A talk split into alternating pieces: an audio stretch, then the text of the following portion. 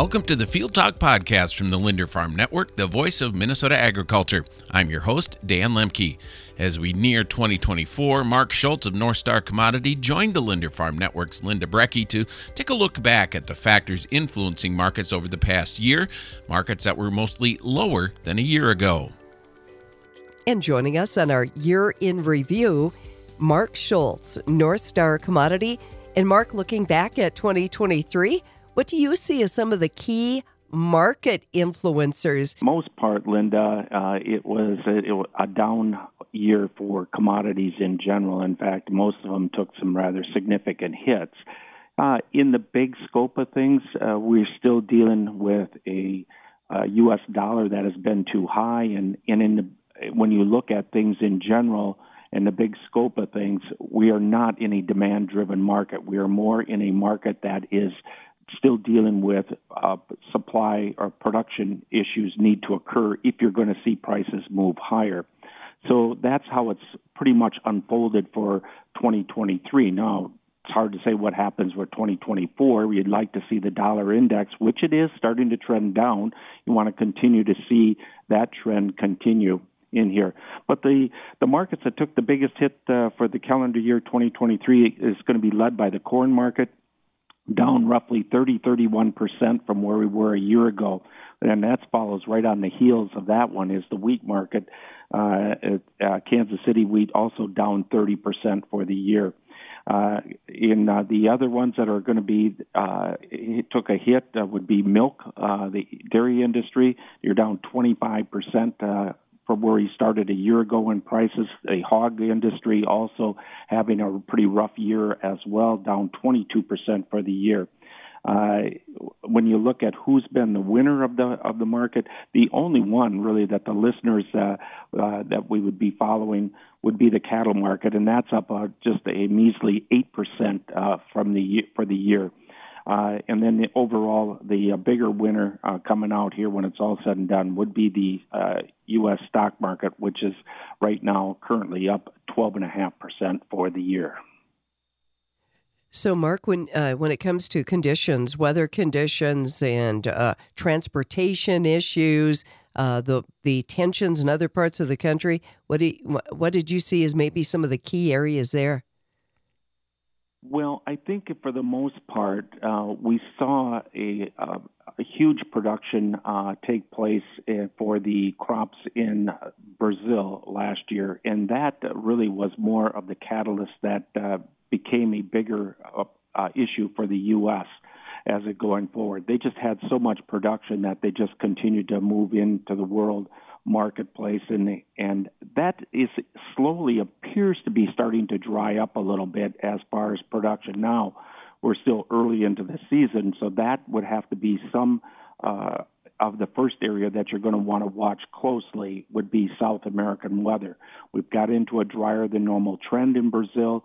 You probably are hurting the soybean crop at the present time, but I think you still have to take more of that production losses They're going to have to be somewhere in the tune of some 10 to 15 million metric tons below what they had a year ago in order to start having some type of an impact that could move this market higher in the bigger picture.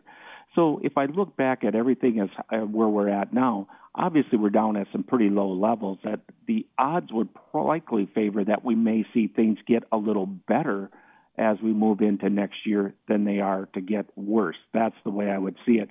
But again, production shortfalls is going to be the key. I don't think you're going to win it because you've got new demand. And Mark, looking at the hog market and uh, the struggles and challenges in 2023 that hog producers have had, um, and now looking at 2024 and Prop 12, can I get your thoughts on on that market?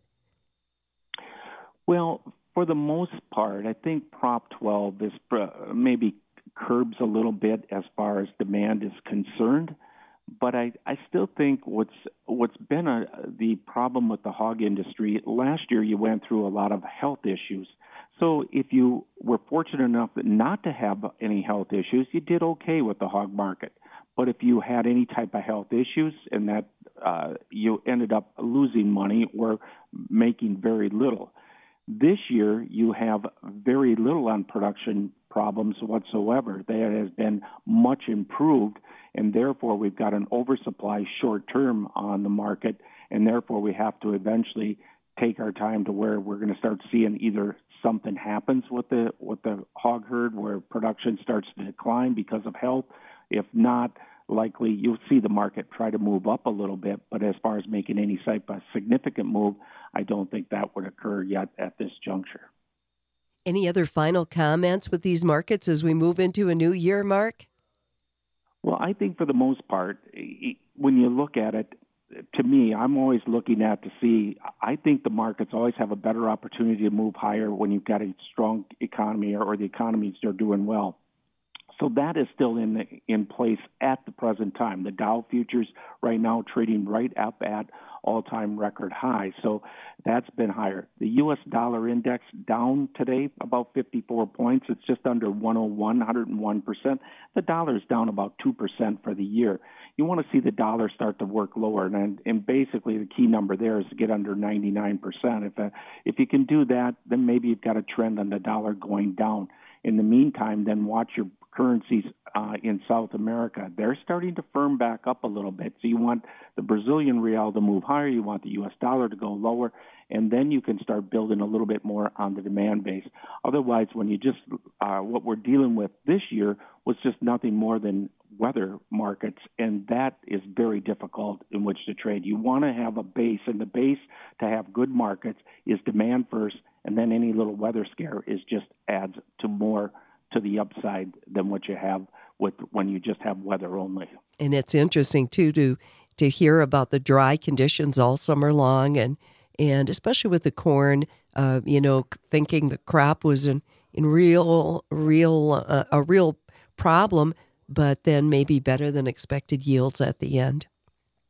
You know, you bring up a good point, Linda, and I think if we if we learn anything is this past year, in fact, even the year before, is how bad the crop can look. And if the weather changes and it, and we had a dry conditions all the way up to the middle of August and it was middle of August to late August before we finally started seeing some better rainfall and cooler temperatures and the crop responded despite the fact that it looked like it was too late still had the ability to recover and yield much better than what people were assuming so the same can be down in South America. That's why I've always tell customers it's got to get a lot worse than you think and last longer than you think to make sure that there is indeed going to be a production loss.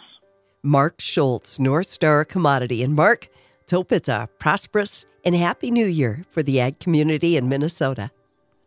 Yeah, hopefully things will indeed look better when we talk uh, about this 365 days from now.